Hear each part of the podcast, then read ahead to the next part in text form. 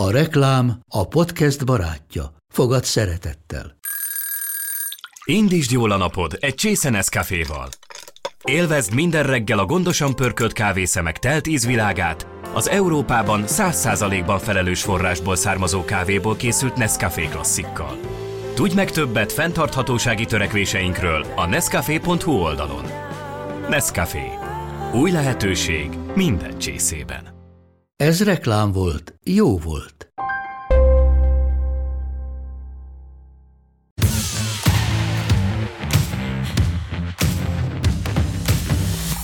Azért vagytok itt, mert az akugyáról mindenkinek van véleménye. Ez most egy olyan forró téma, hogy vagy valaki nagyon gyűlöli, vagy valaki nagyon hisz benne. Ez lesz az, ami segít Magyarországot felrepíteni a világgazdasági nagyhatalmai közé? Ez oldja meg majd Magyarország jövőjét? Vagy éppen ez lesz az a lépés, ami örökre szolgasorba taszít bennünket, és kiszolgáló személyzetet csinál belőlünk, gyári összeszerelő munkásokat. Négy beszélgető partnerem is lesz. Az LNP frakcióvezetője, egy politikai elemző és publicista, a századvég energia és klímapolitikai üzletágának vezetője, valamint egy autópiaci szakértő. Fogadjátok szeretettel a színpadon Ungár Pétert, Ceglidi Zoltánt, Hortai Olivért és Várkonyi Gábort.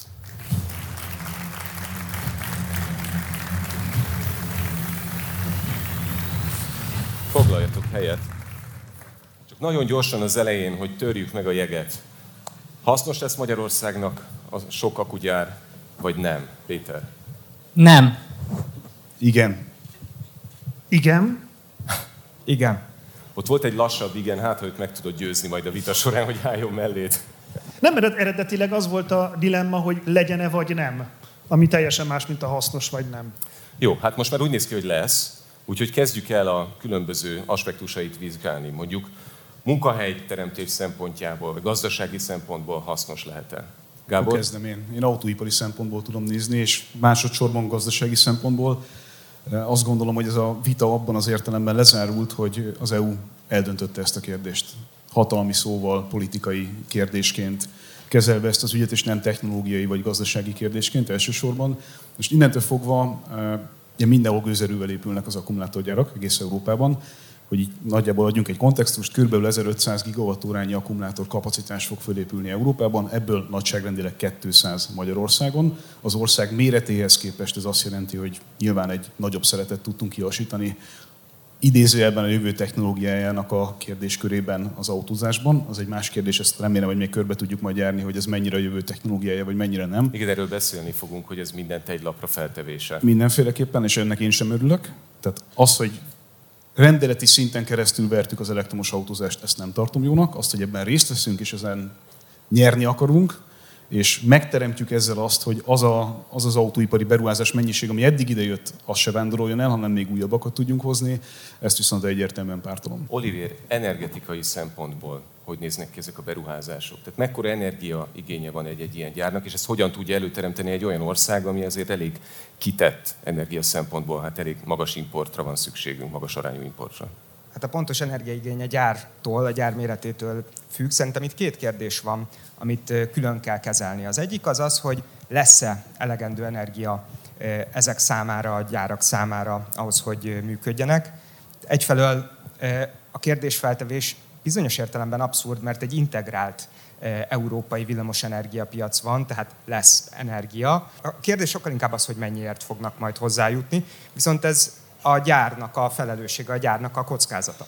A másik kérdés, amin viszont talán már jobban lehet vitatkozni, hogy hogyan egyeztethető össze a növekvő villamosenergia igény azzal a magyar energiastratégiai célkitűzéssel, hogy szeretnénk megerősíteni az energiaszuverenitásunkat, és hogy a villamosenergia importot e, szeretnénk csökkenteni. Ezzel kapcsolatban nekem egy koncepcionális megjegyzésem lenne mindenek előtt. Szerintem az energiapolitikának, aminek az az elsődleges célja, hogy az igényeket versenyképesen, környezetbarát módon, biztonságosan kielégítse, nem lehet az a válasza egy az, a gazdaságpolitikától érkező igényre, kérésre, hogy hát sajnos nem tudjuk teljesíteni. Tehát ez valóban egy kihívás lesz, egyébként évek óta egy kihívás, hogy, hogy egy egyre szorosabban integrálódó európai, egy liberalizált európai villamosenergiapiacon hogyan lehet a magyar kapacitások arányát a teljes energiamixünkben. Ez egy, ez egy nagy kihívás lesz, amit meg kell oldani. Péter, itt szóba került a környezetvédelmi aspektus is, ugye, hogy lehet-e megújuló energiaforrásokkal előteremteni ezt, az, ezt a plusz energia szükségletet? Mielőtt erre reagálnék, egy reakciót engedjetek meg nekem. Egy számot hoznék, 50 millió forint per munkahely. Itt nagyon sokan dolgoznak vállalkozásban, vagy vezetnek vállalkozást, hogyha leosztjuk azt az 1300 milliárdot, amit a kormány különböző módon adott az akkumulátorgyáraknak per munkahely, amit teremtenek, 50 millió forint per munkahely, nincs ez a magyar kis és közepes vállalkozás, ami ilyen segítséget kapna a magyar kormánytól, tehát ez egy erőltetett iparosítás, ami ráadásul az önök adóforintjaiból megy, és hogy a kérdésre még válaszoljak, amelyik zöld átállás az autóiparnak a kedvére tesz, az rossz. Akkor jó a zöld átállás, ha az autóiparnak fáj. Az autóiparnak érdeke az, hogy átálljon így az elektromobilitásra, hogy még egy autót el tudjanak adni a német középosztálybelinek, aki azért, hogy megvegye a német új elektromos autót, leszavaz a zöldekre, közben az Audi sokat keres, és Magyarországon pedig elszennyezik a termőföldet meg a vizet. Tehát ez egy Európán belüli magország periféria kérdés, amiben a kormány kiszolgálja ismételten a német nagytőkét. Az akkumulátorgyártás kérdése egyszerű, hogy mind a keleti, mind a nyugati nagytőke menjen innen el. Lehet reagálni? Ha abszolút, hát ezért vagyunk Bocsánat. Azok alapján, a becslések alapján, amik a médiában megjelentek, Ezeknek a gyáraknak a támogatás intenzitása 5% körüli lesz. Most, hogyha megnézzük, hogy mekkora támogatást kapnak a mezőgazdaságban, a turizmusban, KKV-k és egyéb szereplők, akkor én nem teljesen értem azt, hogy a koncepcionális probléma, vagy a, vagy a mérték tekintetében a, a probléma ezzel az ügyel. Különösen úgy, hogy a világban egy támogatás háború zajlik. Az Egyesült Államok évelején léptette életbe az úgynevezett infláció csökkentési törvényét, ami csak a nevében célozza az infláció leszorítását. Valójában egy nagyon komoly protekcionista intézkedés csomag, ami 400 milliárd dollárt önt az amerikai gazdaságra annak érdekében, hogy átsábítsa a zöld technológiára épülő vállalatokat. Kína már évek óta elképesztő mértékben támogatja ezeket a cégeket. A franciák, a németek, a brazilok, a skandináv országok, minden ország azon dolgozik, és elképesztő forrásokat mozgósítanak érdekébe, hogy a zöld technológiához kapcsolódó gyárakat oda csábítsa, oda édesgesse magához. Az, hogy Magyarország ilyen kis támogatási intenzitással be tud kapcsolódni a versenybe, szerintem önmagában egy komoly eredmény. És a zöld gondolatra, vagy hogy, a, hogy az, az autógyárakat szolgálhatja egy ilyen típusú lépés, szerintem itt a vita magja az az, hogy mi hogyan gondolkodunk a közlekedést. Ugye, hogyha a dekarbonizációs céljainkat komolyan vesszük, akkor látható, hogy az egyetlen szektor, ahol igazán az Európai Unió az elmúlt években nem, nem tudott eredményt elérni, az a közlekedési ágazat. Nagy feladataink vannak itt. Két út látszik járhatónak. Az egyik az az, amire Péter is utalt, hogy kevesebbet közlekedünk. A másik út pedig az, hogy dekarbonizáljuk a, a meglévő közlekedési struktúrát. Viszont ez magától nem fog menni. Én azt gondolom, hogy a kevesebbet közlekedjünk út az járhatatlan, hogyha szeretnénk technológiai váltást ki erőszakolni az autógyártóktól, akkor ahhoz bizony ösztönzők kellenek. Zoltán, te a kevesebbet közlekedjünkre szerintem fogsz tudni reagálni. Tehát ne mobilozzunk, ne legyünk itt, ne csináljunk semmit, ne közösségi hálózatozzunk. Igen, engem ennek a lírai része is érdekelne. Tehát, hogy nem csak, mert azt gondoltam, szólok pár szót a mobil baszkurálókhoz, hogy mert számoltam közben a közönségbe, és nem feddőleg mondom ezt, mert mi is lehetnénk olyan mikrofonnal itt, amiből zsinórló késbe van dugva, nem pedig elemes. Szerintem született egy döntés arról, hogy egyre több embernek, egyre több szituációban, egyre több elektromos áramot kell vinnie magával valahogy, hogy az mobil legyen, legyen az az autójában, mert már ne benzinnel menjen, a telefonjában, számítógépében, egyéb helyeken, és nem beszéltük meg egyébként, hogy az rendben van-e az a társadalom, az a jövőkép, ami mondjuk azt feltételezi, hogy egyre duplázódjanak, meg exponenciálisan nőjön ezeknek az akkumulátoroknak mondjuk így a kapacitása. Tehát, hogy nem kellene végig gondolnunk, hogy mind ez kell nekünk egyáltalán. Evidenciának vesszük, hogy a benzines autó helyett, ami helyett dízelautó volt, aztán most megint benzin, mert most épp az a jobb, ha jól értem, de majd erről te elmondod, ahelyett most elektromos legyen. Szerintem meg a felelős politika az két lépéssel korábban kezd el gondolkodni, és nem ezt leköveti. Nyilván fogva vagyunk, mert van egy csomó autógyár nálunk, és gondolom, meg többek között nekik kellenek ezek az akkumulátorok. Mindenkinek, aki attól félne egyébként, hogy Orbán Viktor kilépteti az Európai Unióból Magyarországot, annak azt tudom mondani, hogy minden egyes kínai akugyár egy újabb helyőrség az EU-nak, mert ezek csak akkor érik meg, hogy itt nálunk működjenek, hogyha uniós országban tudnak termelni úgyhogy eh, mondtam ide is egy érvet. Én azért is vagyok itt, mert én a vegyipari szakszervezetnek dolgoztam 8 évig, náluk van az energetika is, tehát ami engem igazából még érdekel, az valóban a munkavállaló. Ugye ez a szakszervezet, ami egyébként a kormány stratégiai partnereinek kb. a 42%-ánál adja a munkavállaló érdekképviseletet, tehát ha mi sztrájkolunk, tényleg megáll az ország, ezt csak úgy mondom. És hogy azt tapasztalni, hogy minél több külföldi munkavállaló érkezik, olyan háttér nélkül, szakszervezeti tagság nélkül, annál kiszolgáltatottabb a dolgozó, a magyar is. Lecsökken a reprezentativitás, megszűnik a kollektív szerződés. Szerintem elvárható lenne, hogyha az ország sok szempontból, környezetvédelmi, egyéb szempontból köt kompromisszumot azzal, hogy ilyen gyárak épülnek, akkor azt kellene mondani, nem csak itt minden stratégiai partnernél, hogy itt legyen a legjobb a dolgozónak, magyarnak és nem magyarnak egyaránt, sőt én törekednék arra, hogy elsősorban magyarok dolgozzanak itt.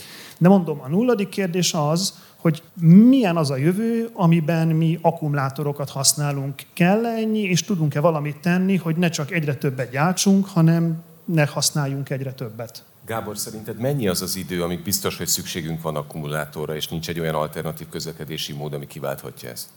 Örülök neki, Péter megadta az alaphangulatot, és akkor válaszolhatok mindjárt a kérdésedre is, csak először hadd reagáljak Egész erre. nyugodtan. Hát amikor én meghallom azt, hogy fájjon az autóiparnak, akkor az nyilvánvalóan bennem azonnal egy ilyen erős idegrángós reakciót fog kiváltani. Egyrészt azért, mert nyilván ez az életem, ez érdekel, másrészt meg azért, mert mégiscsak az európai innovációnak több mint 30%-áért költésben is az autóipar felelős. És nem sok olyan ágazat maradt Európának, amiben világviszonylatban még egyébként számottevő és trendeket alakító dolgokat tud létrehozni. Tehát számítástechnikáról, informatikáról, gyógyszeriparról, egyebekről minden lehet mondani, hogy vannak nálunk erősebb játékosok. Az autóipar szíve azért alapvetően még mindig itt dobban. Nem biztos, hogy sokáig, hogyha ezt az EU ezzel a fájós politikájával, ahogyan Péternek is tetszik ez, tovább követi, de az látszik, hogy egy eszméletlenül fontos ágazata az európai jólétnek. Most lehet ezzel nyilván így foglalkozni, hogy akkor dögöljön meg az autóipar, mert nekem ez így nem tetszik, de szerintem ez nem fog célra vezetni. Azt az innovációs szintet, amit az autóipar egyébként többek között Magyarországról is elhoz, ezt meg kell becsülnünk, mert ilyen szinten mi is rajta vagyunk a térképen. Még egyszer mondom, a teljes innováció, a teljes költés 30%-a csak az autóipar.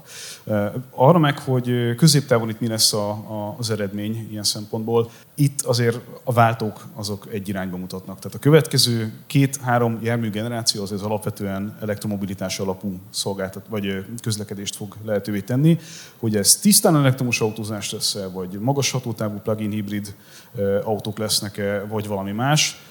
Erről nagyon-nagyon megosztanak a vélemények, még az ágazaton belül is. Tehát nem véletlenül van az, hogy eszméletlenül eltérő stratégiákat futtatnak autógyártók azzal kapcsolatosan, hogy milyen, milyen lóra tegyenek a nap végén. És ezt nagyon sok minden befolyásolja. Tehát azt mondod, hogy nincs benne a pakliban az, hogy mondjuk a hidrogén meghajtású autó 5 év múlva már mindenki számára elérhető, kizárt. és nem lesz szükség a Ez kizárt. Ez már csak infrastruktúrai szempontból is kizárt, meg azért is kizárt, mert autógyártónként euró 10 milliárdokat költöttek el elektromobilitásra.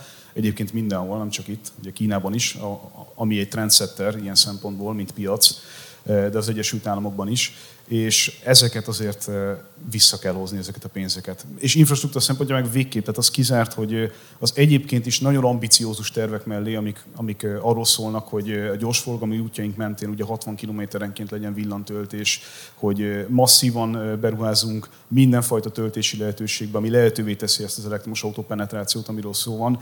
Emellé még arra is legyen pénz, hogy az autóipar irányából érkező hidrogén alapú infrastruktúrát is kiépítsük. Ez teljesen lehetetlen alapvetően. Ha, hadd mondjak erre valamit, akkor most már ilyen békehippi is leszek egyúttal, hogy nekem az egy problémám, hogy ha azt mondjuk, hogy mivel az autóiparból jön az innováció, ezért nem, én nem vagyok annyira radikális, mint a Péter, de szerintem nem döntöttük el, hogy autóval kell járni. Ez olyan, mint amikor azt mondjuk, hogy a hadiiparból is mennyi innováció jön. Nekem van egy olyan gyanúm, hogy a fegyvergyártók adott esetben nem csak kiszolgálják azt az igényt, hogy fegyvereket gyártsanak, ahol éppen háború van, hanem adott esetben a lobby erejük van, hogy akár háborúkat tudnak keletkeztetni is a világ bizonyos pontjain. És a, az autózás kapcsán is én visszalépnék kettőt, hogy nem kellene először azon gondolkodnunk, hogy biztos akarunk 20 vagy 30 vagy 100 év múlva olyan módon autóval járni, hogy tesszük azt mondta, egy csomó mindent a civilizáció meghaladott már, amit adottnak vettünk, hogy mi ezt így szoktuk csinálni. Nem, nagyon hülye példáim lesznek, hogy nem varunk bocskort, meg nincs a,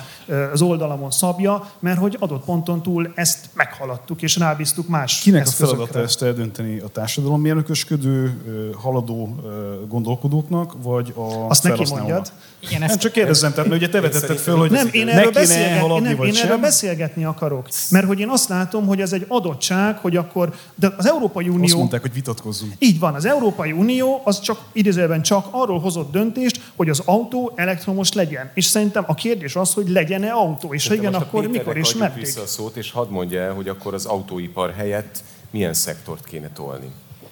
Sokszor az a vád éli minket, mit mondtál? Mi volt a szókapcsolat? Hogy valami uh, társadalom mérnökösködő, bla, bla, bla. Progresszívnek. Progresszív, bla, bla, bla.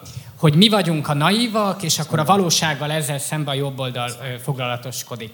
A helyzet az, hogy az autóipar a legválságérzékenyebb ágazat. Mi az első dolog, amit nem vesz meg az ember, amikor gazdasági válság van, ezt 2008-ban láttuk, az autó. Miért csökken most a magyar reálbér? Azért, mert Orbán Viktor gyors kötözővel hozzákötötte a német autóiparhoz a magyar gazdaságot. Minden egyes kínai akugyár egy gyors kötöző az utolsó helyőrség mellett. Tehát összességében egy dolgot ér el az autóipar fét is, az az, hogy Magyarországnak semmilyen önmegtartóztató képessége nem lesz a világgazdasági folyamatokkal. És még egy dolog, tehát magyar, azért legalább erről egy mondatot hadd beszéljek. A víz, ha elfogy, nem jó. Tehát Debrecen város az elsivatagosodó Alföld közepén van. Olyan vízigénye van, amit valójában egyikőtök sem tud megmondani, mert kirúgtátok azt a vízügyi szakembert, akik, hogyha Bocsánat. már, hogyha már többes számban van, akkor visszafelé is többes számban van. Tehát azt a vízügyi szakembert, aki megállapította a vajós vízigényét a CATL gyárnak Debrecenbe. Tehát, hogyha elsivatagosodik az Alföld, az egy olyan jellegű probléma, ami után nagyon jó, hogy a GDP nőtt 1,3%-ot, amiből amúgy a magyar munkavállaló nem fog részesülni, mert 1300 milliárdot vitt ki a német autóipar csak tavaly. Kevesebb adót fizet a német autóipar, mint az OECD-ben kettő országon kívül bárhol. Tehát egy lehet, hogy 1,2-t nőtt a GDP, de cserébe elsivatagosodott az alföld. Ez az egyenlet. És még egy dolog, hogy ö, nem azért furcsa, hogy nekem, mint progresszív, bla, bla, bla, kell azt az érvet elmondanom, hogy tehát ne mindennek szolgáltassuk ki, ami külföldi Magyarországot. Magyar földre, legyenek magyar iparágak, magyar innováció, és én értem, hogy a világgazdaságba a miniszterelnök szerint így lehet a legkönnyebben betagozódni, de én azt gondolom, hogy ezzel szemben egy speciális magyar utat kell találni. Magyar táj, magyar ecsettel. Így. A, na most a helyzet az az, hogy egy nagyon, Magyarország egy kis nyitott gazdaság, hogyha szeretnénk a jólétünket növelni, szeretnénk fejlődni, akkor kooperálnunk kell a környezetünkkel, gazdasági értelemben. Ez az, amire mostanában idegen szóval divatos úgy hivatkozni, hogy a konnektivitást erősítenünk kell. Tehát szükségképpen minden ilyen típusú új kapcsolódás az egy kitettséget okoz. A kérdés az az, hogy ezeket a kitettségeket, ezt a kitettség portfóliót, ezt hogyan építjük meg. A Harvardon minden egyes évben készítenek egy mutatót, előállítanak egy komplexitás mutatót, ahol azt nézik, hogy az egyes országok elsősorban külkereskedelmi export komplexitása mekkora, és ebben az előző kutatás eredményei alapján Magyarország a kilencedik. Tehát egy kifejezetten diversifikált gazdasági portfóliót tartunk fönt. A kérdés az az, Hát, hogy, hogyha úgy tekintünk erre a játékra, mint hogy a rendelkezésünkre álló zsetonokat hogyan szórjuk el a rulettasztalon, szerintem a kérdés az az, hogy a járműgyártásra és az akkumulátorgyártásra a továbbiakban érdemese több zsetont rakni. És itt visszakanyarodnék az innovációhoz. Van egy szerző, akire ilyenkor szeretek hivatkozni, a Nassim Nikolás Tálab, aki azt mondja, hogy innovációt nem lehet előrejelezni, csak innovációs kapacitást építeni, és utána azt remélni, hogy abból az innovációs kapacitásból megszületik valami új, ezt a gyógyszergyártók nagyon jól ismerik. És ez valóban igaz ez az állítás abban az esetben, hogyha a piacon organikusan feljövő innovációkról beszélünk, csak hogy itt a szabályozó egy pool innovációt hajt végre, egy nagyon erős orientációt azzal, olyan mennyiségű elektromos autó előállítását írja elő, várja el a piaci szereplőktől, amit még nem tudunk pontosan, de ezt a Gábor jobban el tudja mondani, hogy annak a felét hogyan lehet majd a következő tíz évben előállítani. Tehát itt lesz egy olyan terület, ahol rá kényszerülnek, a szabályozó rá kényszeríti a piaci szereplőket az innovációra. Úgyhogy szerintem ebben az esetben az nem egy rossz stratégia, hogy egy picit több zseton teszünk erre a mezőre, kinyitjuk az ajtót, és utána ezzel lehetővé tesszük a piaci szereplőknek, a beszállítóknak, hogy belépjenek azon. A rulett allegória teljesen egyértelmű, de hogy lesz ebből innováció? Hol van itt a hozzáadott érték? Tehát ez egy összeszerelés, hogyha én jól nem, értem. Nem, nem, azért távolról sem, hogy egyébként az egész magyar autóipar nem, bőven nem erről szól. Tehát, hogyha azt nézzük, hogy a nagy köz által nem feltétlenül autógyártással összekapcsolt, de ugye nagy beszállítók, akik itt fejlesztenek szoftvert, futóművet, kormányműveket, önvezetéssel kapcsolatos szoftvereket, kommunikációval kapcsolatos innovatív megoldásokat.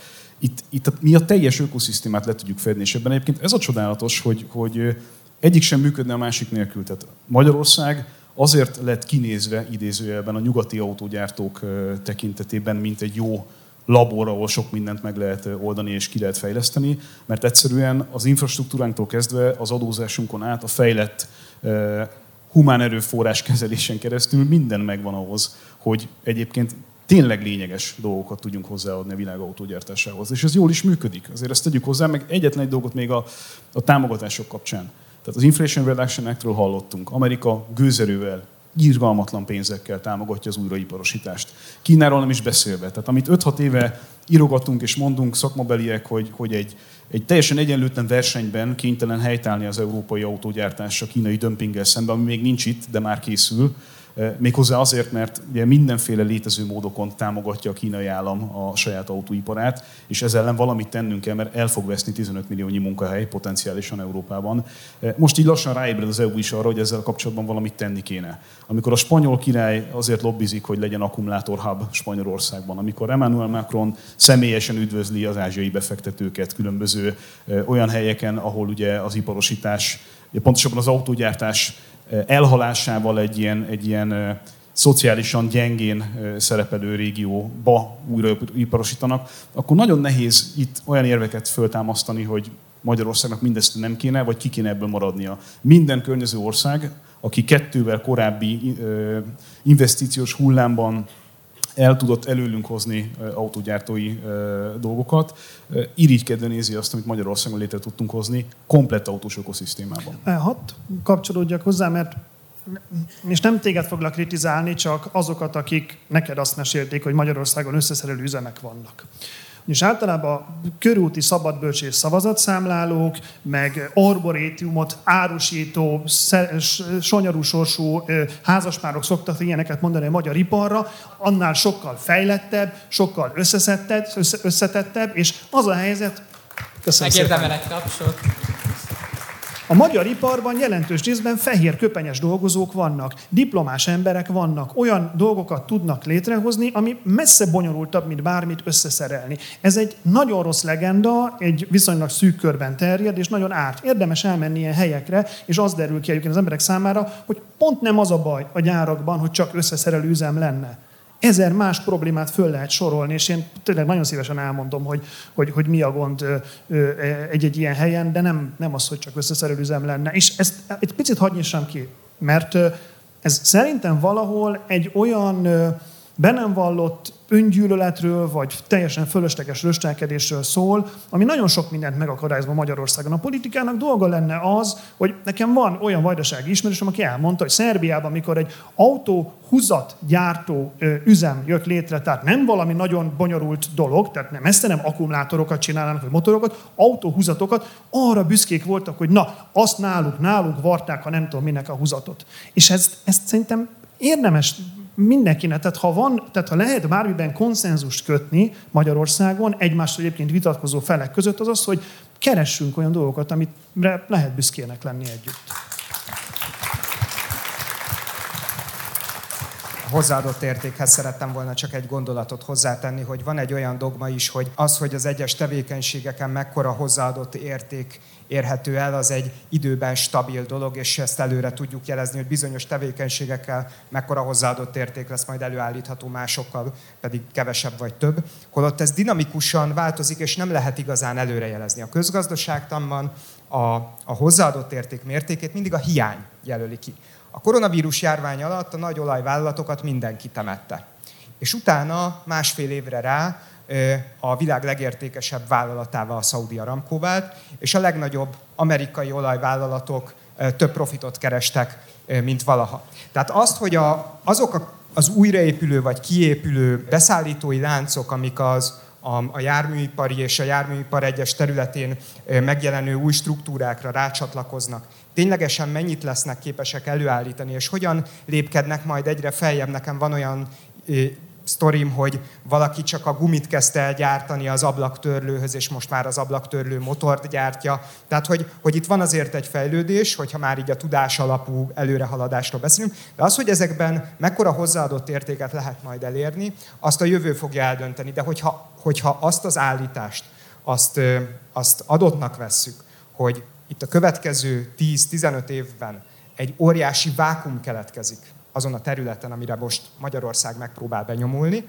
akkor jóval nagyobb az esélye annak, hogy ezen a területen hiány lesz, és magas hozzáadott értékű tevékenységeket lehet majd végezni. Kicsit beszéljünk a humán erőforrásról. Te ugye azt mondtad, hogy 50 millió forint per munkahely? Először is szeretném mondani, hogy az Olival egyetértek. Én nekem a számat, az a szókapcsolat, hogy összeszerelő üzem még nem hagyta el, ez nem véletlen, azok másik a radikális ellenzéki pártoknál vannak, illetve azon sem én fogok elkezdeni derpegni, hogy külföldi munkavállalók jönnek önmagába, mert az meg egy megint másik, az a jobboldali ellenzéki pártok fogják elmondani, hogy idegen emberek ne jöjjenek. De Gödön jelenleg 50%-ban dolgozik magyar munkaerő. Ez nem azért baj, mert a másik 50%-ban nem magyarok vannak, hanem mert a nem magyar munkaerő leveri a kollektív tárgyaláson megállapított béreket és munkafeltételeket. Tehát ez az egyik probléma.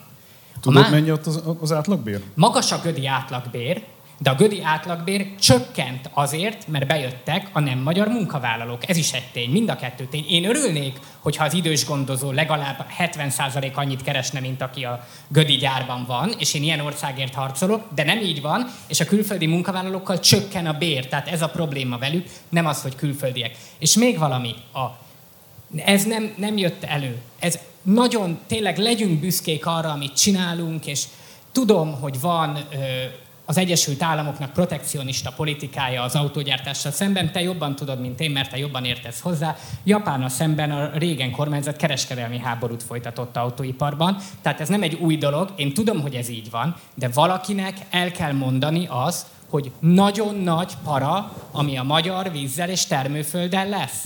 Mert hogyha lehet, hogy másfél, és értem, hogy ez egy önismétlő állítás, csak ez az egy szempont nincs berakva az egyenletbe, és amíg ez a szempont nincs berakva az egyenletbe, olyan dolgot pocsékolunk el, amiről majd a 55 év múlva a Brain Barban ülő ö, akkori menő fiatalok azt fogják mondani, hogy milyen jó lett volna, hogyha valaki beszél arról, hogy mi lesz a magyar vízzel, mert ha az egyszer elfogy, egyszer elfogy. És még egy utolsó dolog. Nem az a baj, hogy kínaiak vagy németek, vagy amúgy a németek meg a kínaiak összefogva, hanem ö, az a baj, hogy ezek utána olyan módon érdeket érvényesítenek Magyarországon, amire kevés lehetőségük van a magyaroknak ezzel szembe fellépni. Azért beszéljünk már arról egy mondatot, hogy valamennyi beleszólása a helyben élőknek legyen, hogy hol, a, hol van a gyár, mit csinálnak vele, mennyiben vesz részt az ő lokális környezetükbe. Tehát én értem, hogy akkor el lehet mondani, hogy a mikepércsi anyukák nem értik az idők szavát, és hogy és akkor ilyenkor lesz a Fidesz az SDS. De miért nézel rám ilyenkor? Hova nézzek? Közönségre. A közönségre, elnézést. Tehát a Mikepércsi anyákra el lehet mondani, nem tudom, ki emlékszik rá, a tőlem idősebbek biztosan, hogy volt egy olyan magyar miniszter, aki azt mondta, hogy nem kérdezzük meg a békákat, amikor lecsapoljuk a mocsarat. Ez, ez, a, ez a gondolat. Fidesz visszatért oda, ahonnan jött, amikor azt mondják, hogy mindegy, mit mondanak a Miketércsi anyukák, akkor megjelenik Kóka János szelleme. Tehát Szerintem, szerintem még maradjunk, mindjárt megadom nektek is a szót, de szerintem erre a környezeti lábnyomra, meg a, a víz használatra reagáljatok azért is, mert másodszorra kerül elő. Én csak egyetlen dolgot szed, szednék elő, hogy azt nem teljesen értem, hogy ha ezek miatt az egyébként jogos dolgok miatt aggódsz, akkor miért csak az akkumulátorgyára probléma? Miért nem valamennyi ipari termelés? Hát valamennyi ipari termeléshez különböző intenzitásban, de nagy mennyiségű vízre van szükség, a, a Debreceni akkumulátorgyárat említetted, vagy utaltál rá a termőföld kapcsán, tudnék csak az az egy, ami termőföldben érintett a legjobb tudásom szerint. Debreceni akkumulátorgyár esetében 80%-ban szürke vizet fog felhasználni maga az üzem, jó, akkor nem. De, De. Jelentős részben szürke vizet fog felhasználni maga az üzem. És még egy fontos dolog, hogy maga a víz hiány az Elsősorban a gyárnak a kockázata ebben az esetben. Tudnélik, van egy úgynevezett lekapcsolási terv minden ö, fontos ö, alapanyag tekintetében, az energia, a víz tekintetében, és ennek a lekapcsolási tervnek, ami életbe lép, hogyha bármilyen hiány, havária helyzet felmerül, a legelején van az ipar, és a legvégén van a lakosság. Tehát, hogyha mi a lakosság miatt aggódunk, akkor, akkor az még sokára azután lesz, mint sem, hogy az iparnak le kell, hogy állítsa, állítsa a saját termelését. Én egyébként azt gondolom, hogy a víz probléma a Magyarország top 3 legnagyobb, probléma, top 5 legnagyobb problémája be, problémájában benne van. De azt nem teljesen értem, hogy akkor hogy miért az akkumulátorgyárak mentén kezdünk el foglalkozni, amikor a mezőgazdaságban nagyon sok teendő van, a, a folyószabályozásban nagyon sok teendő van, általánosságban az ipari termelésben nagyon sok teendő van. Itt azért vannak működő gyárak, nehézipari tevékenységek, amiknek jóval nagyobb, ezt meg tudod erősíteni, gond, az gyanítom, Igen, csak ugye az, a víz felhasználása. Én a többek között arra ráztam a fejem, hogy persze működő, tehát az érdemi különbség az, hogy az egyik már itt van, a másik még nincs, gondolom, ezt akarják itt megakadályozni, de tény egyébként, hogy erre nincsen válasz. De nem most akarom elvenni a szót. Most van itt az idő, hogy tegyétek fel a kérdést. Az a tapasztalatom, hogy minden terméknél legyen az kormánymű, fékrendszer, hajtáslánc, stb. Először érkezik a gyártás Magyarországra. Ezt három-négy-öt évvel később követi a gyártás támogatás, és további két-három évvel később követi a fejlesztés. És ez mindenkihez kérdés, hogy az egyébként baj lenne hogyha az akkumulátorral, mint termékkel ugyanez megtörténik Magyarországon. Ki az, aki szerint baj lenne? Nincs ha ilyen. jól értem, akkor az a kérdés összefoglalva, de javíts hogy... hogyha akkumulátort is fejlesztenénk Magyarországon, nem csak kormányművet, fékrendszert, lidart, hajtásláncot, és gyakorlatilag mindent, ami a karosszérián belül van. Tehát Meg talán, olyan termékeket, bocsánat. Talán ezt hozzátenném, hogy ha a, az újrahasznosítással is rámennénk erősen. Tehát szerintem az akkumulátorgyártással kapcsolatosan a fejlesztés, meg a know-how-nak sajnos tényleg a döntő többség az Ázsiában van. Tehát még csak nem is, nem is, csak nem is arról van szó, hogy itt Európán belül kéne két országgal arrébbra jönnie ennek a dolognak. Ez nagyon a kínaiak kezében van. Kicsit a koreaiak kezébe, és nagyon picit a japánok kezébe.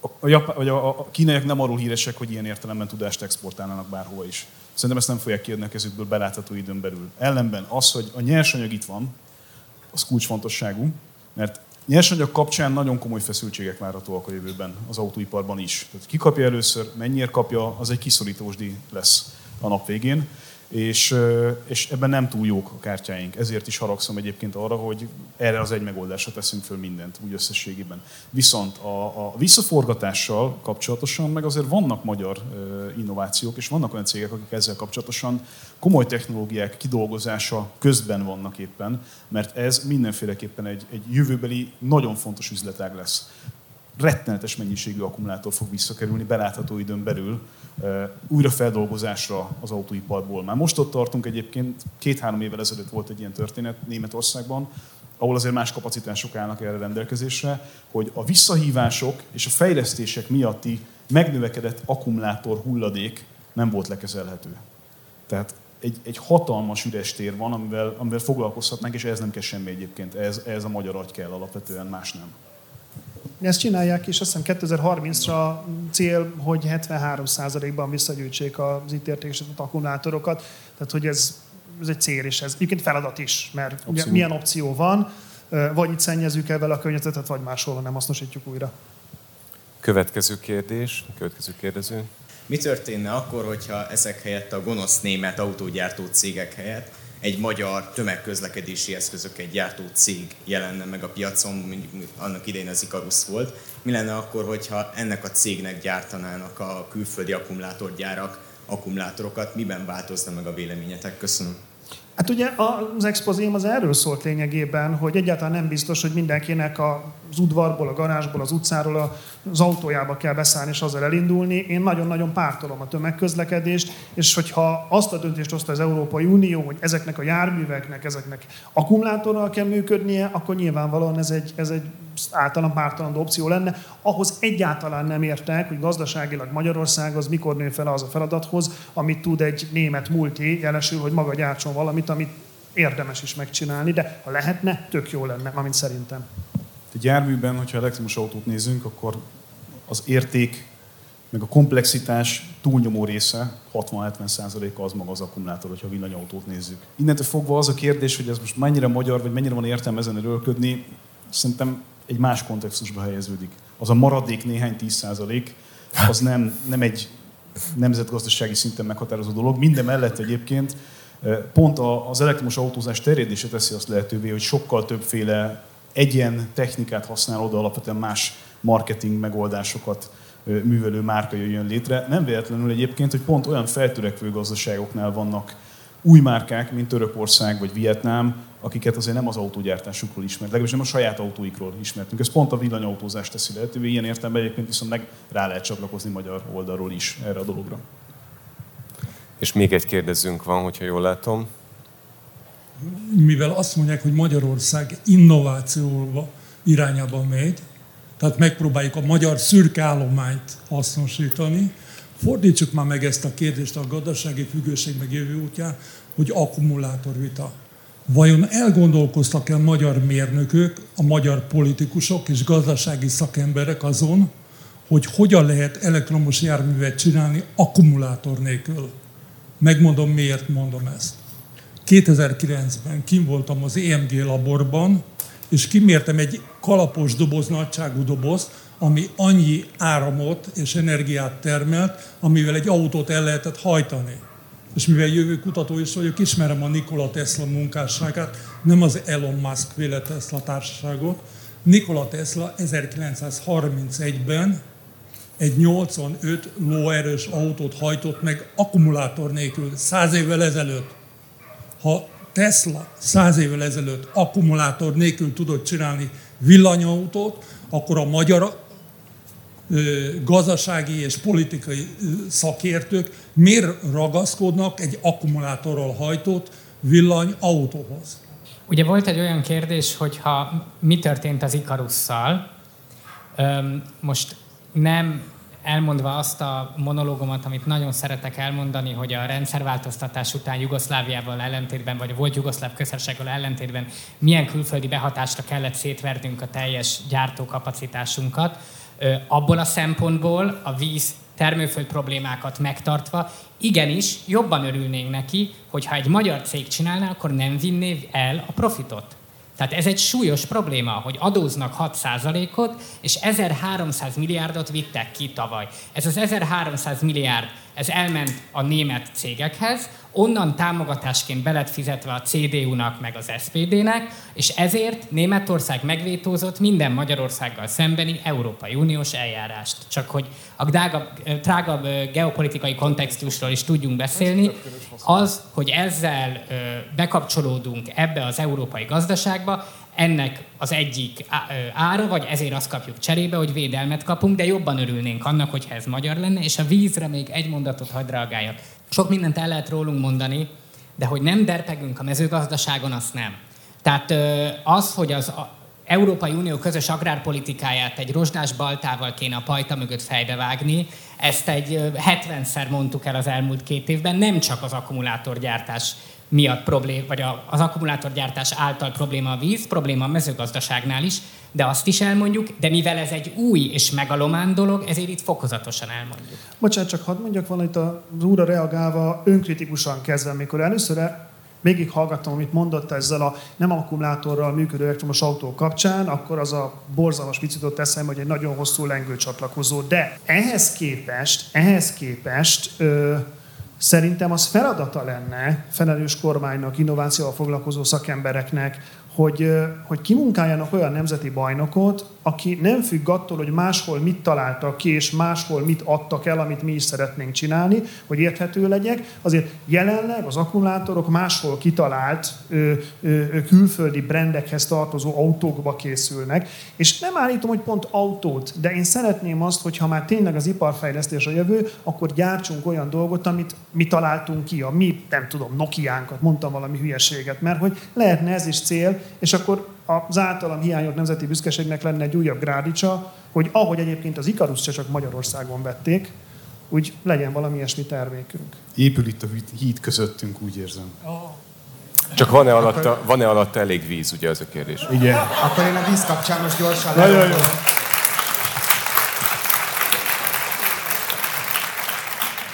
Szóval én nem, nem értesültem a, a, ezekről, a, ezekről a kritikáitokról, az zavarhatott meg, hogy a, úgy láttam, hogy a fő szlogenetek az, hogy stop a.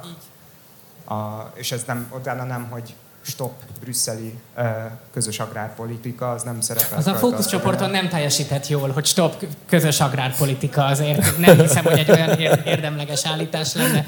Sajnos, de még... Stop Brüsszel például lehet.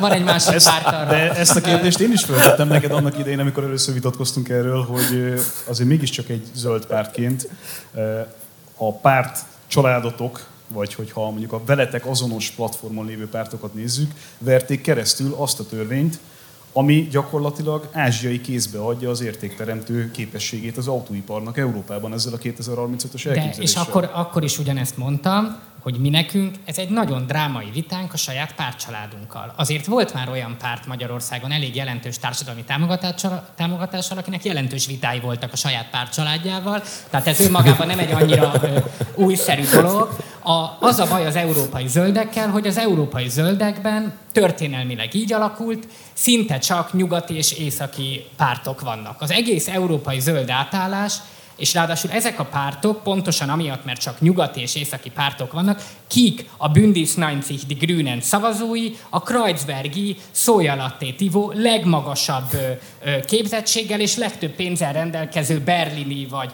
müncheni emberek, akik igenis azt gondolják, hogy nem, nem része a klíma igazságosság a zöld átállásnak, és nem baj, hogy Bangladesben cserélik ki az iPhone-nak a ö, színes fém dolgát, és nem baj, hogy a magyar alföld lesz víz nélküli, mert ő neki megteremtik a személyes zöld átállás lehetőségét. Ez egy súlyos igazságossági probléma, és ezért van, hogy az összes kobban a déli országok, a globális dél országai elmondják ezeket a problémákat, amiket mi elmondtunk, és mivel mi az EU-nak a perifériáján vagyunk, ezért mi ugyanazt mondjuk most, mint a kenyai társaink egy másik kontextusban. Hadd adjak egy jó politológusi tanácsot, akkor szakítsatok ti is ezzel a párcsaláddal, és hozzatok létre a hogy mondjam, a gazdasági kérdéseket is figyelembe vevő zöld irányzatot, mert erre egyébként szükség lenne Európában, azt gondolom. És itt csak hogy még egy dolog a híd megteremtése véget. A, a, tehát az egy fontos dolog, hogy arról beszéljünk, hogy mennyiben probléma az, hogy 2040-re vagy 50-re mindenféle más gondolat nélkül megállapítják az elektromobilitási 35. 35, 40, 45 különböző direktívákat. Ugye most a néppárt elkezdett ellenek küzdeni valójában, tök mindegy, nem menjünk ebbe bele. Az van, hogy a klímaváltozással szemben úgy kell valahogy fellépni Európai Unió szinten, hogy figyelembe vesszük azt, hogy az átlag holland 1,75-ször annyit fogyaszt, mint az átlag magyar. Tehát az egy rossz zöld átállás, amikor azt mondjuk Kovácsné Máriának az újpesti lakótelepen, hogy elnézést tessék neki fűteni a konyháját, és akkor lesz zöld átállás, amikor ennél sokkal többet fogyasztó embereknek, meg sokkal kevesebbről kell lemondaniuk. És ez, ugye mondom, ami globálisan ez a probléma, ez a probléma európai szinten. Elnézést, csak egy dolgot szerettem volna még a kérdéshez elmondani, hogy ö, szerintem itt az egy téves dilemma, hogy vagy bizonyos mértékben téves dilemma, hogy, hogy miért német, kínai autógyárak jönnek ide, és miért nem magyar autógyárak épülnek. Ez nem tűnik egyelőre reális alternatívának. Szerintem ebben a kormányzat mozgástere korlátozott, tehát hogyha nem kopogtatnak olyan vállalkozók az ajtón, akik szeretnének autógyárat, egyéb közlekedési eszközgyárat építeni, akkor nincs más választása, mint hogy külföldi működő, működőtőkével pótolja, pótolja ki ezt a, ezt a hiányt. Jöhetnek a kérdések a közönségből.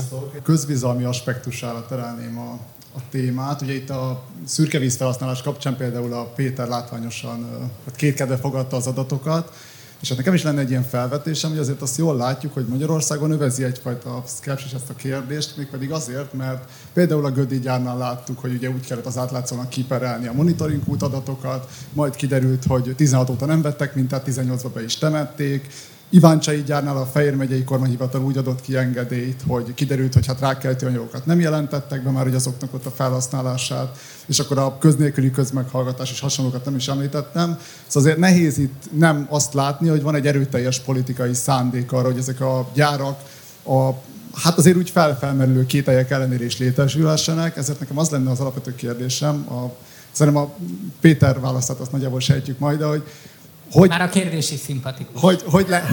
Akkor a többiek hogy, fognak válaszolni. Hogy, hogy, tehát, hogy amikor itt ugye ingat a fejed, hogy a Péter kétkedve fogadta a számokat, szóval hogy azért amikor ilyen dolgokat látunk, azért ezek egy nehezen védhető dolgok. Most, hogy csak a monitoring kút betemetésére uh, utaljak.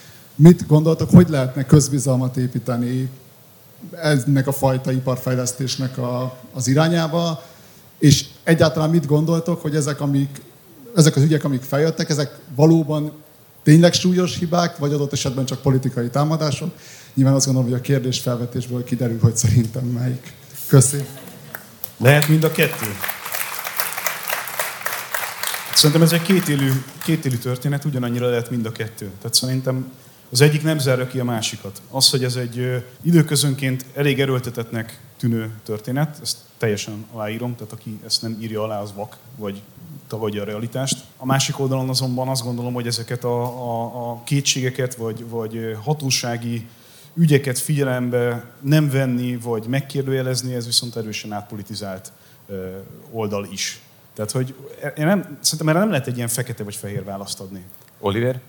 Igen, arra csatlakoznék rá, amit a Gábor mondott, hogy szerintem abban itt mindannyian, akik itt ülünk, vagy néhányan állnak, egyetértünk, hogy a szabályokat be kell tartani, a jogszabályi kereteket be kell tartani, és ezeket ki kell kényszeríteni. Ugyanakkor azt nagyon károsnak tartom, különösen úgy, hogy azért több ilyen sztoriról kiderült, hogy nem úgy volt, nem is úgy volt, nem, valójában nem is haladta meg a határértéket, és így tovább, hogy elindult egy olyan vita az akkumulátorgyárak kapcsán, ami nagyon erősen besározza magukat a hatóságokat. És az a helyzet, hogy a, a hatóságoknak egyelőre nem nagyon van alternatívája. Tehát, hogy nem bízunk a hatóságok. Szerintem egy jó párhuzam erre a Covid vakcinák ügye.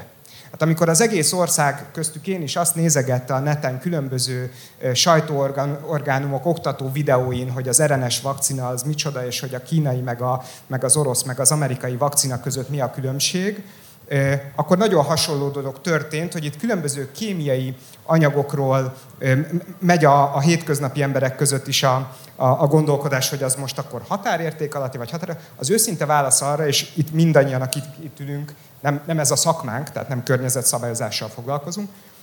Én azt gondolom, hogy ezt végezzék el azok az emberek, akik ehhez értenek a hatóságoknál, és az viszont egy jogos elvárás, hogy végezzék el tisztességesen. Na jó, de, de bocsánat. Én, én nagyon én eredetileg jogász vagyok. Én nagyon szeretem az amerikai eljárásjogot a laikus elem miatt, az esküdszék miatt. Nem csak azért, mert hogy a, a mindenféle állami szereplőkhez képest van egy fegyverzet egyenlőség, hanem azért, mert a, az eljárás célja leegyszerűsíteni a laikus számára is eldönthető végső kérdésé az ügyeket, bűnös vagy nem bűnös. Szerintem nem lehet azt mondani, hogy végezzék el a szakért szakértők, meg a hatóságok a munkát, és mi meg azt mondjuk, hogy elvégezték. Nem.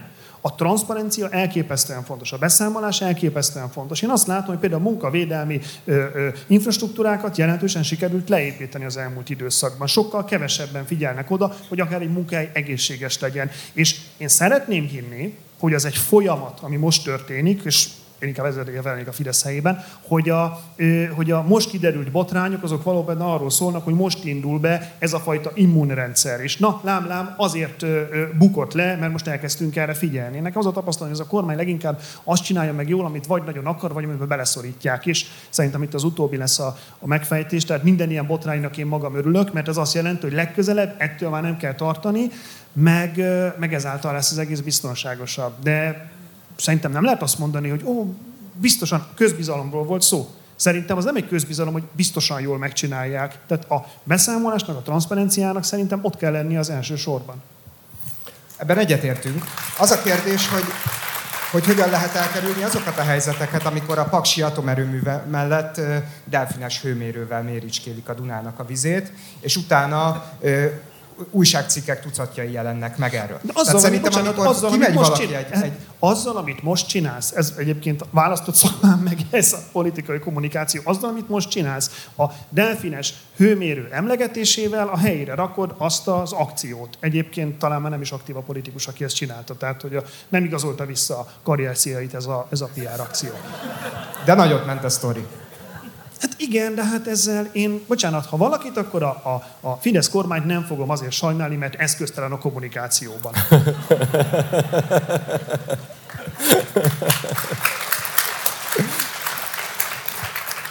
Ugye akkor a következő kérdésnek itt az ideje. Én a kockázat oldaláról szeretném megközelíteni az elhang, elhangzottakat. Ugye tudjuk, hogy ha van egy regionális szabályozói szándék, lendület, egy technológiai változás mögött, akkor nagyon nő a valószínűsége, hogy végül hosszú távon azt látjuk, hogy komoly melinvestment történik. Arról is szó volt, hogy itt azért elég intenzíven toljuk be a zsetonokat ugye a rulett asztalnak egy nagyon specifikus részére, hogy láttok-e abban kockázatot, hogy a mi Európai Uniós régiós szabályozói háttér, ha véletlenül eltűnne e mögül, a technológia mögül, akkor nagyon rövid távon az egész akkumulátor technológiába történt nemzeti investáció egy nagyon gyorsan egy malinvest történeté válik.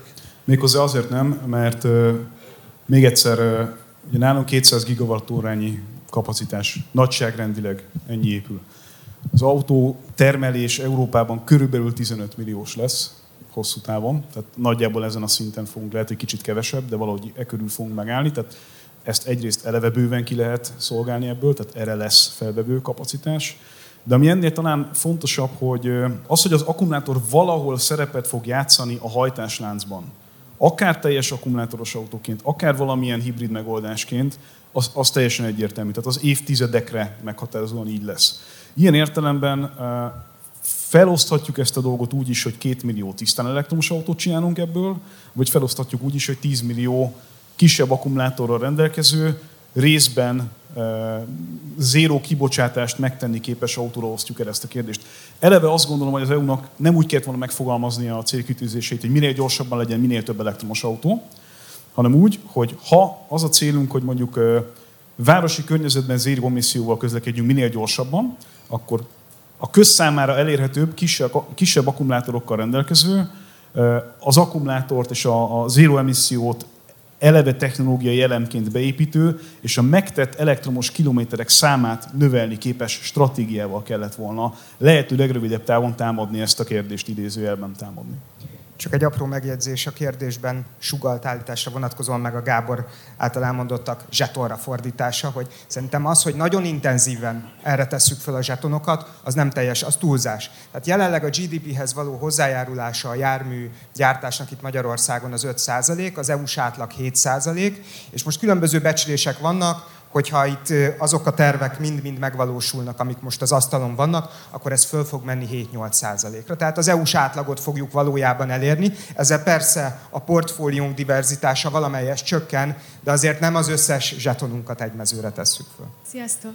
Én a Közszolgálati Egyetemen tanulok a víztudományi karon, és azt szeretném megkérdezni, hogy említettétek, hogy van ez a lekapcsolási policy, és én úgy tudom, hogy a közművek, ők ugye megújuló vízrétegekből dolgoznak. Mi arra a garancia, hogy ezek a gyárak olyan meg nem újuló rétegekig fúrnak le, ami mondjuk az évmilliárdos gyönyörű vízkincsünket, vagy egy olyan vízbázist fog kiaknázni, ami után ott marad egy űr, mert ugye meg nem újuló. Köszönöm.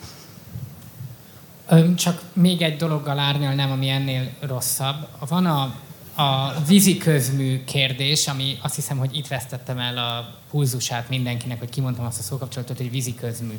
De mivel a vízi közművelnek a megújuló vízbázisnak a kiaknázása sincs fejlesztve. Ebből adódóan voltak olyan pillanatok a tavalyi évben, amikor a Budapest agglomerációban le kellett zárni a lakossági vizet. Tehát ez nem egy olyan dolog, ami majd egyszer bekövetkezik, és ettől a zöldek rettegnek, mert idióták, hanem ez úgynevezett Magyarországon, az úgynevezett valóságban, konkrét embereknél a csap kinyitásánál a víz nem jövésében, a materiális valóságban megtörtént. A másik probléma, hogy ezek a, ez az egész szürkevíz dolog, amit kitaláltak, amit onnan lehet tudni, hogy hazugság, hogy az elején nem ezt mondták.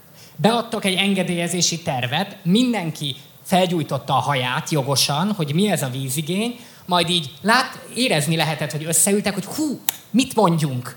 Igen, ez tényleg para, és akkor elmondták, hogy ja, amúgy szürke víz. Ezt ott találták ki. Ez nem volt benne az eredeti engedélyezésben, ez egy teljesen kitalált dolog volt, és onnan látszott ez, hogy kirúgták ezt a szakértőt, és még a lekapcsolással még egy dolog, hogy közben valamennyi víz, akármit csinál, akármilyen zöld, fog kelleni a mezőgazdaságba. Tehát egy idő után az a kérdés is föl fog merülni, hogy az iparnak adjuk azt a kevés vizet, vagy ételre adjuk azt a kevés vizet. És ezek azok a döntések, amik akkor történnek, hogyha a vizet nem mint értéket nézik meg, hanem mint egy dolog, ami így mindig lesz. Bocsánat, itt közbeavatkozom, hogy ennyit a vízről, és már egyetlen egy utolsó kérdésre van időnk. Én is a kockázatok oldalról szeretném megközelíteni, elsősorban a beruházás támogatóit kérdezném, hogy a legnagyobb kritikának tekintem, jogos kritikának azt, hogy egy olyan ágazatba fektetünk be, amihez se elegendő saját munkaerő, se saját nyersanyag, se saját nahó nincsen, és hogy tudnának ellenérvelni ezzel kapcsolatban, mert azt látom, hogy az infrastruktúrális környezeten túl gyakorlatilag nem tudunk hozzáadni ehhez, és a Covid-válság pont arra mutatott rá, hogyha a nemzetközi környezet hullámzása miatt megborulnak a ellátási láncok, akkor gyakorlatilag, mint a kártyavár, úgy omlanak ki a magyar gazdaság támasztékába ezek a típusú beruházások. Ilyennel találkoztam egyedül talán, hogy lítiumot állítanánk elő gyógyvízből, de ez elég skifinek tűnik számomra. Én az alapanyagra reagálnék gyorsan. Való igaz, a ritka földfémek jelentős részét orosz, kínai vállalatok állítják elő, nem csak Oroszországban és Kínában, hanem Afrikában is. Szerintem itt az a kérdés, hogyha átállunk az elektromobilitásra, akkor ez a típusú függés, ez mindenképpen megjelenik.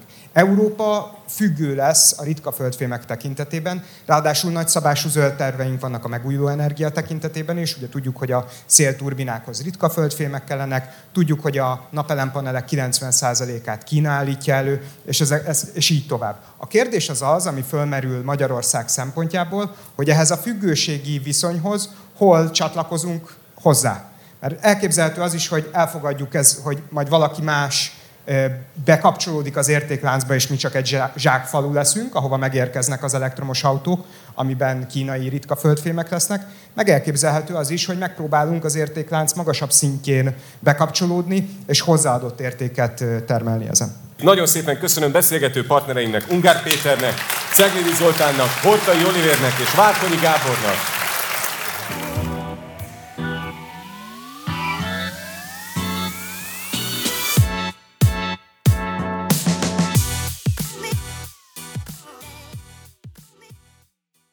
Ha más podcastekre is kíváncsi vagy, hallgassd meg a Béton műsor ajánlóját. El tudod képzelni, hogy a podcastet, amit éppen most hallgattál, fél év múlva már a mesterséges intelligencia generálja? Mi sem. De ha érdekel, eljötte már a gépek lázadása. Hallgass bele az Embertelen podcastbe. Orsós Lajos vagyok, a műsor házigazdája. Egyelőre még élőben. Egyelőre. Fedezzük fel együtt, hogyan ismerkedik, randizik, mesél és vitatkozik Betty és Péter, két teljesen mesterséges intelligencia. Lajos, a podcast címét mond még egyszer, Léci. Oké. Okay. Embertelen podcast. A műsor a Béton partnere.